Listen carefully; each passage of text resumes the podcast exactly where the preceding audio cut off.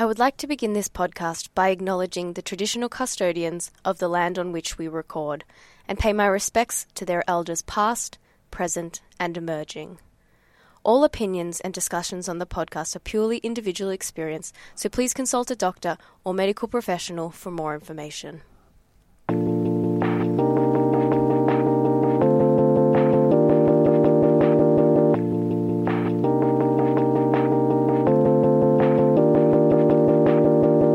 Welcome to the Shake It Up Show, a podcast in partnership with Shake It Up Australia Foundation for Parkinson's Research, where we speak to people whose lives have been impacted by Parkinson's disease and hear their stories. My name is Amy Louise Ruffle. I'm an actor, comedian, podcaster, and most importantly, a proud Shake It Up Australia ambassador in support of my dad who lives with Parkinson's.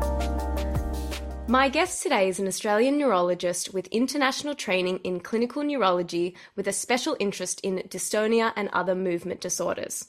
So, to talk to us about her work in the PD field and current research projects, please welcome to the podcast Kelly Bertram. Good morning. Thank you so much for joining us. Now, I'm looking at um, a gorgeous brain in the background, which is just setting the tone for this interview perfectly. So, I'd love to, um, first of all, ask you how you came to be a specialist in movement disorders and Parkinson's disease. Has this always been an area of interest for you? Throughout my medical training, I was predominantly interested in conditions in which the medicine really has to be quite personalised um, and the relationship that you develop with the patient is really important part of your practice. Um, and neurology is very much like that. It's very much a clinically based specialty um, where you do have to spend quite a bit of time getting to know the patients um, and understanding their experience of the disease um, and working with them on potential solutions um, for the symptoms they're experiencing that may or may not be certain uh, amenable to treatments that are available at the moment. Um, it's a challenging area to work because a lot of the conditions are uh, progressive um, and most of them at the moment we don't have curative treatments for. So whilst we have treatments that help many of the symptoms and improve people's quality of lives, they don't necessarily cure the condition, which is obviously what most people want when they go to a doctor. So um, it can be a challenging area in which to work, but it can also be quite rewarding because you can do some quite um, good things to help people's quality of life and maintain their independence. So it sounds like you're working both with patients individually and in the research space, if I've got that correct. What do you like about doing both of those things um, sort of concurrently? Yeah, I guess it comes back to that that point that we don't have curative treatment for the diseases that we're mostly looking after. So even if you're providing great treatment for them at the moment, um, you're aware that their condition will change over time. And for many people, we do look after them for many years. I've been a, a neurologist for more than a decade, and uh, over that time, you watch lots of people uh, progressively change um, and have more challenges in their lives. Um, and working in the research space allows you to start working on some of those bigger questions about how can we try and diagnose these conditions earlier? How can we try and bring some of the drugs that are being tested in the lab space into the clinic space and get early access to the, these sort of medications for patients? And how can we try and help the development of those clinical trials for the trial companies who, who've been developing these drugs but don't really have an understanding of the clinical space um, to make sure that the trials are going to meet the needs of the patients currently experiencing the condition. So, mentioning clinical trials, that's obviously a very important part of trying to one day hopefully find a cure for Parkinson's, but also in the treatment of it. For someone that is living with Parkinson's and might be looking at being part of a clinical trial, what what is it? How do they work? I know it probably varies depending on the project, but is there sort of a general overview for someone that might be interested in being involved themselves? Absolutely. I mean, the majority of clinical trials that we're doing at the moment are medication trials, but there are other types of trials sometimes as well, like exercise trials, for instance. But every medication that's out there in the market, from paracetamol all the way through to chemotherapy agents have been through clinical trials. That's how they get tested to make sure we understand the safety of the medication, understand the dose that we need to actually achieve the outcome we want, and make sure that they actually work. So clinical trials take the medications that are being developed and tested in labs, either with cells or computer systems or in mice, for instance, and actually trial them out in people with the human condition. So, with brain disease in particular, it's extremely important because our brains are quite different to many other animals, and we can't just test things on mice and say, look, it works in a mouse, therefore it will work in a person. We actually have to work out what dose we need. We're a very different size to a mouse. Our brain is quite protected um, from our bloodstream to protect us from getting infections and things, but it means that it can be difficult sometimes for medications to reach the brain in adequate quantities to actually have a clinical effect. And so, even working out the dose sometimes requires a clinical trial. And then, of course, looking for whether it really achieves an outcome, not just actually reduces the level of something or alters the level of something, but does that have clinical meaning for the patient? Does it actually change their experience of the disease or not? It's nice to change a blood test, but that doesn't necessarily change the person's experience with the disease. So, um, clinical trials mostly involve these medications being tested against a placebo so that we can see the true difference between being on the medication and not on the medication. And that takes into consideration a lot of the variabilities of the human experience. We all sleep differently. Uh, we all have other medical conditions. We're all different ages and have different diets um, and various other things that might influence how a medication works. And we're also all humans and we want our patients to get better. So, uh, randomized clinical trials removes any bias from the assessment so that I don't know what drug the patient is on, whether they're on placebo or not. Um, neither does the patient. So if they're reporting side effects, we think they might be related to the medication. We keep notes of those. That's why when you buy some paracetamol, there's that little sheet of paper in there with a million side effects. Um, and yet we all take it for a headache without thinking about it. But those side effects come from the clinical trials. And of course, we all sometimes have a headache or we all sometimes have a sore foot or something. And it may be unrelated to the medication. But we keep notes of all of those things throughout the, the, the clinical trial to see what the experience of people on and off the medication is. And then that allows us to then assess what the responsiveness to that drug is at the end of the trial. So, most clinical trials involve taking something fairly new that might have been tested on small numbers of, of people. Um, there are clinical trials groups that do healthy people clinical trials for drugs that are brand new and they're uh, obviously done under very controlled circumstances. Um, we're mostly doing clinical trials in the disease space, in the movement disorder space, predominantly Parkinson's disease, atypical Parkinsonism, some other tremor disorders, and some, some other degenerative disorders like ataxic disorders.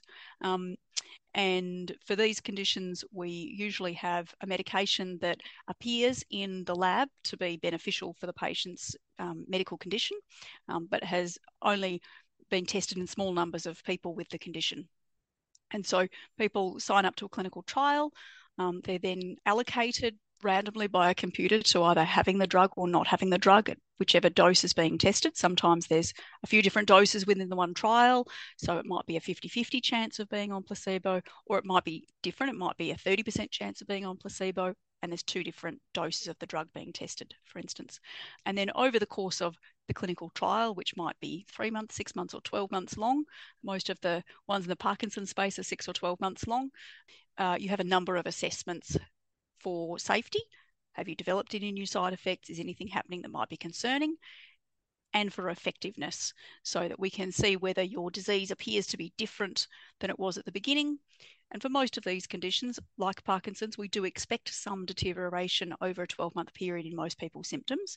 So, is there a big difference between the people on the medication and the people not on the medication in the degree of that that deterioration. Um, so if people stay stable over a 12 month period, that might be really encouraging.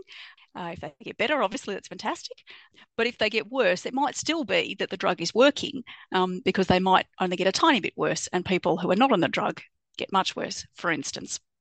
So, clinical trials run through uh, organisations like public hospitals that have got an ethics department that can review the clinical trial and make sure it's sensible and that there's a reasonable chance of outcome based on the science, but also that it's asking sensible and reasonable things of people in the trial.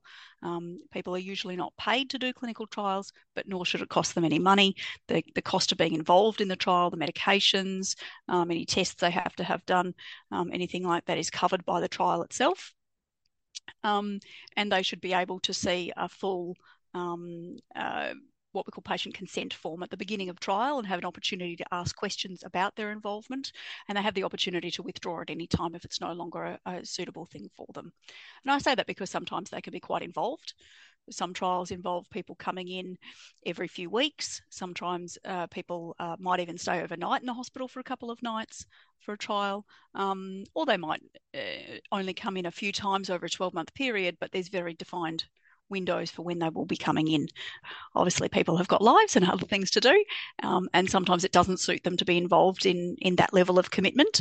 Um, so it's important to think about those things when uh, determining if uh, a clinical trial is right for you, whether it fits with um, what else you're doing in life at the moment, um, and with the the level of disease you have and whether the drug that's being tested seems to be something that um, is, is genuinely recommended um, by uh, your doctor or your, your neurologist um, or the clinical trialist as um, having good evidence behind it that it might um, genuinely improve your situation.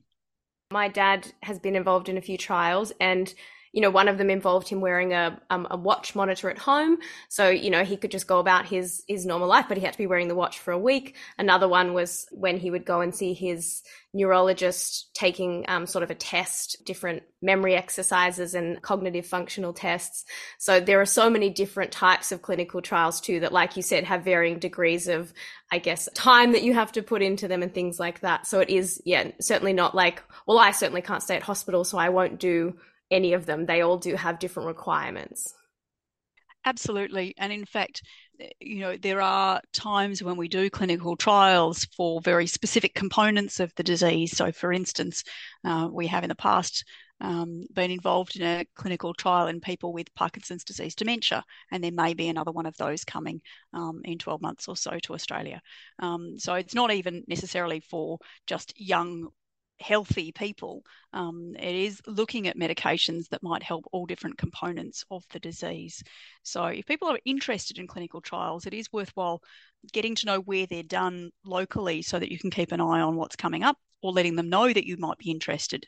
Just letting them know you're interested doesn't commit you to doing the trial.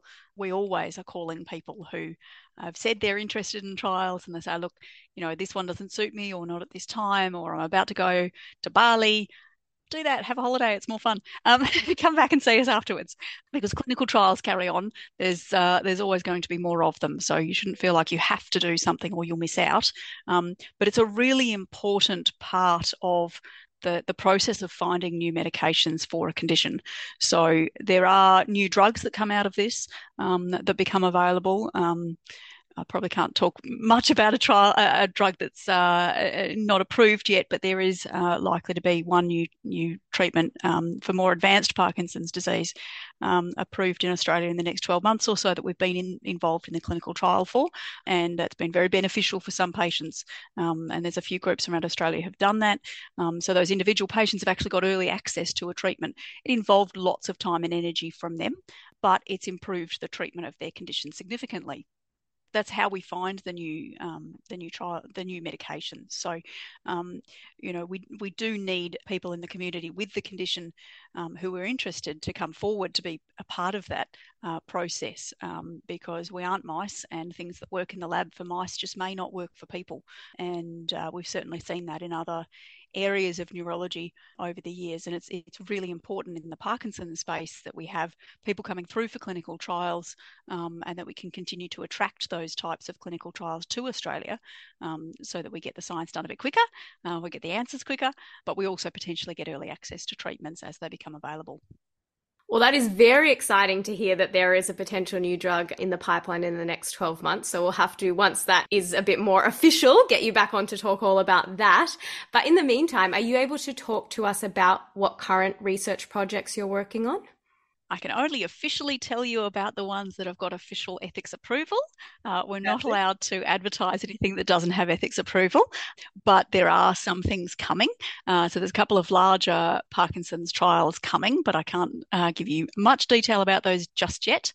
But keep uh, a, a, lookout. I expect uh, Shake It Up and uh, Parkinson's Australia and other groups will probably be aware of when those trials are starting. The Australian Parkinson's Mission is still doing some clinical trials in Australia at the moment um, and is open for recruitment in a number of sites across Australia. Some of the specific things that we're working on locally at the Alfred Hospital, we are doing a trial at the moment of an exercise machine called a Reviver, uh, which is quite fun, which is aiming to improve the strength and stability of core muscles in people who've got significant balance disturbance in Parkinson's disease. Um, so, people who are a bit unsteady and falling a bit. This is a machine that helps with what's called passive exercise. That sounds like fun, but basically, it's like going to a fun park and they strap you onto a machine and spin you around just a little bit. They don't spin you upside down, I promise. Um, but it it enables the um, the core muscles to be engaged in some exercise to help with your stability without the risk of falling over, which is uh, potentially really helpful for people who um, have a lot of balance trouble and find it difficult to do independent exercise or get enough exercise from a physiotherapist or other sort of balance class, for instance. So those sort of exercise trials are being done uh, around various groups as well, because we know exercise is very important for Parkinson's disease. But looking at refining what we know about the types of exercise that might be most beneficial to different types of, of Parkinson's patients.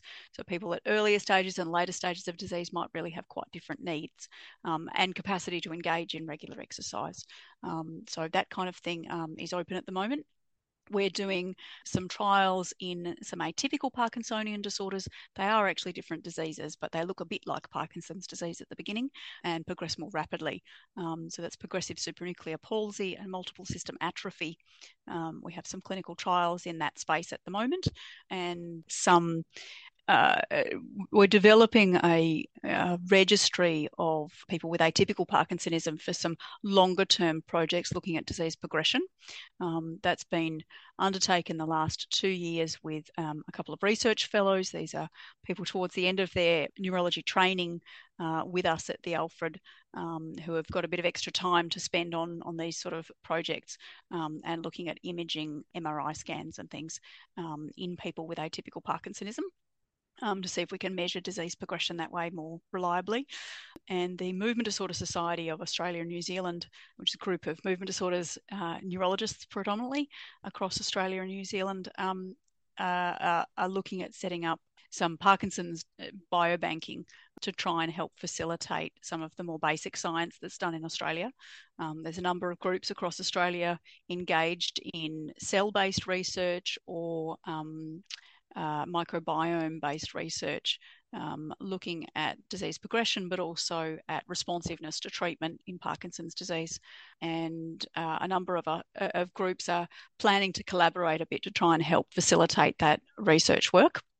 So we're hoping to have a, a, Parkinson's database set up over the next year or so to try and um, uh, measure people's disease more thoroughly and reliably in a way that is challenging to do in a, a, busy clinic, but where we are able to spend a bit more time with people and get a bit more information about the severity of their disease at that point in time um, and have people available uh, then to be contacted more readily for clinical trials involvement as well.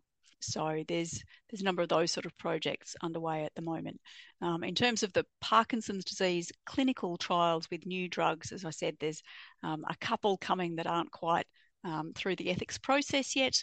Um, it's a complex and slow process, um, but very important, obviously, to make sure that everything that's being asked of the patients is appropriate and that there's good systems set up to enable the information to be um, collaboratively shared in an appropriate way that protects people's privacy and and um, is uh, reliable.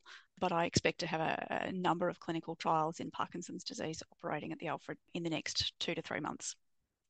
Boy, there is a lot more details about those. No, I'm not allowed no, no, to. No. It's um, it's, it's a teaser, isn't it?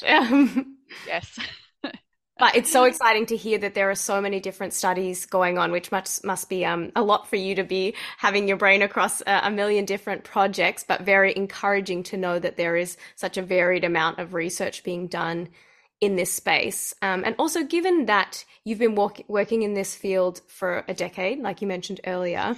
I was wondering if there's um, a, a discovery or finding from the last 10 years, either you yourself personally or in the industry, that really sticks out as um, being really memorable about um, how we treat Parkinson's?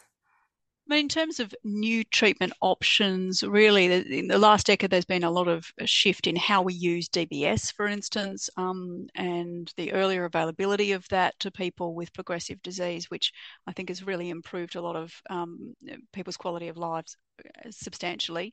Um, the availability of um, the levodopa carbidopa um, intestinal gel, the duodopa, um, again significantly changed treatment options for people with more advanced disease. Um, and I expect a levodopa infusion product will be um, similarly life changing for many people. in terms of our understanding of the disease over the last decade, there's been a lot of small shifts. Some of them have been quite large, I guess, in the in the um, uh, in the scientific space, but they haven't really translated yet to um, something new for patients experiencing the disease. I guess one of the things is that we've grown a better understanding of how the synuclein protein in Parkinson's disease spreads around the brain. And there was an expectation that that would lead us to uh, some kind of blocking treatment that would allow that synuclein to be removed. And unfortunately, all the clinical trials in that space um, weren't effective and showed us that wasn't really a way forward for treatment of Parkinson's disease. Sounds like a big failure, but it, it's actually really important because it means that we then shift our attention to a different strategy and say, okay, well, we can't you know, trying to block the synuclein from spreading from one cell to another. In particular, there was a number of years um, with many, many trials looking at um, using the immune system to try and help with that, and basically labeling the synuclein as abnormal and asking the immune system to remove that and it just didn't work. Um, it's also been a strategy that's been trialled in Alzheimer's disease and spectacularly didn't work. Um, and there's many similarities between the conditions. They are fundamentally different. The proteins are different. The parts of the brain involved are different, but the the, the, metabolic processes behind how those proteins move has got quite a number of similarities. And again, it didn't work. Um, so it, you know, it wasn't failed time. It uh, taught us lots about how clinical trials work, what outcomes are important, what outcomes possibly not as important as we thought. Um, it's got a lot more understanding of uh, the different components of the disease that we need to measure, but also very much shows us that that type of strategy isn't really uh, where we should be putting a lot more energy. So we should be looking at some other strategy for altering Parkinson's disease um, progression. And there's a number of other strategies um, being looked at at the moment with more cell based biology, trying to understand how um, the cell functions in Parkinson's disease and not just focusing on the synuclein protein itself, which at the end of the day might actually just be a waste product effectively. Um, it might not be the actual cause of the disease, it might be just something we see accumulate in people with the disease, but it may not be the actual problem. Um, and cleaning it up might not do very much to the patient's illness. Um, so, looking at ways of uh, boosting um, cellular function um, to enhance um, brain activity. Um, might be a better strategy uh, going forward. There's a number of different groups looking at different types of strategies in that space. So, should we be targeting mitochondria, which are the energy powerhouses of cells, really, and really important in brain disease? Um, should we be targeting other metabolic pathways? Should we be doing something else that enhances brain function? Um, and uh, of course, everyone always is interested in whether or not we should have stem cells. Um, stem cells have been trialed, and so far um, uh, haven't been found to be highly effective, but um, the technology has shifted a lot. And um, uh, the most important thing now is trying to get stem cells that appear to be safe, which um, they're much safer than they were 20 years ago when it was first suggested, um, and uh, then trying to get them in the right place and get them to survive, um, develop their own blood supply, and, and interact with others, um, because that would be a way forward for that that field. Um, so there's still some work to be done in that space, um, and again, there may be stem cell trials um, coming to Australia next year. Um, much riskier trials than um, uh, taking a new medication um, because it involves having uh, a brain procedure. Um, but for the right person, that might be a good um, good strategy. So there, there's a lot of things that have shifted in the last 10 years in our understanding about the disease. Our treatments uh, in some respects are still fairly similar, although we do have some better treatments for more advanced patients.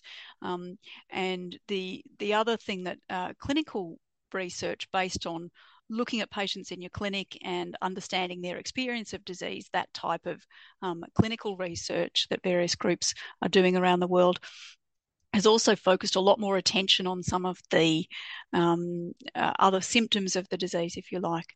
You know, most of the medications we talk about as Parkinson's disease medications focus on uh, dopamine delivery and uh, really heavily focused on movement. But as many people with Parkinson's know, that's a small part of the disease, very important part of the disease, but it's not the only symptom they have. Um, and there's more emphasis now on sleep dysfunction and pain um, and understanding some of those pathways. Um, the treatment of, of, anxiety and depression is probably much better than it was a decade ago. The drugs themselves are probably the same, actually. We're just using them better. Um, and uh, people are asking more in clinic about some of these other symptoms and working out strategies to help their patients. So the overall treatment has shifted a bit, even though we haven't necessarily got more drugs based on some of the clinical research that's being done, um, as well as that lab based sort of approach to um, finding new pathways to, to target for, for disease modification trials.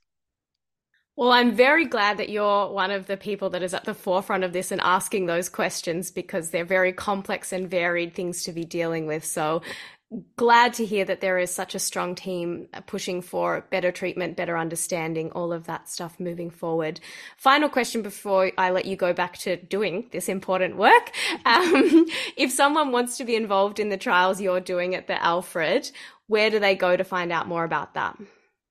Yeah, so we have a clinical trials group at the Alfred, um, and you can contact uh, the clinical trials neuroscience group directly via email um, uh, or um, get in touch with uh, with the unit. Um, the movement disorders group has a specific movement disorders email, uh, which is movement disorders at alfred.org.au um, uh, for our clinical patients as well as our clinical trials patients. And I guess the main thing is um, letting us know you're interested um, uh, because uh, then we can contact you when something becomes available and say, look, you do or don't seem to meet the criteria for this. Um, and that's always one of the challenges that every um, clinical trial comes with a long list of clinical criteria depending on the type of patient that the, the sponsor who owns the drug is looking for and wanting to test. We have some input to how that is run, but not always. So sometimes people are going to be excluded from clinical trials because of other um, clinical conditions they have or because of the nature of the, the trial. Um, but if we know people are interested, then we can offer things to them and see if it suits them at the time.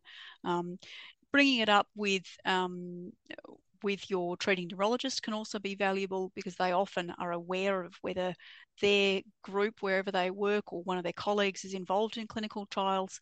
Um, and again, they often will pass on your contact details if you wish um, to be contacted about the, the potential trials that are coming up.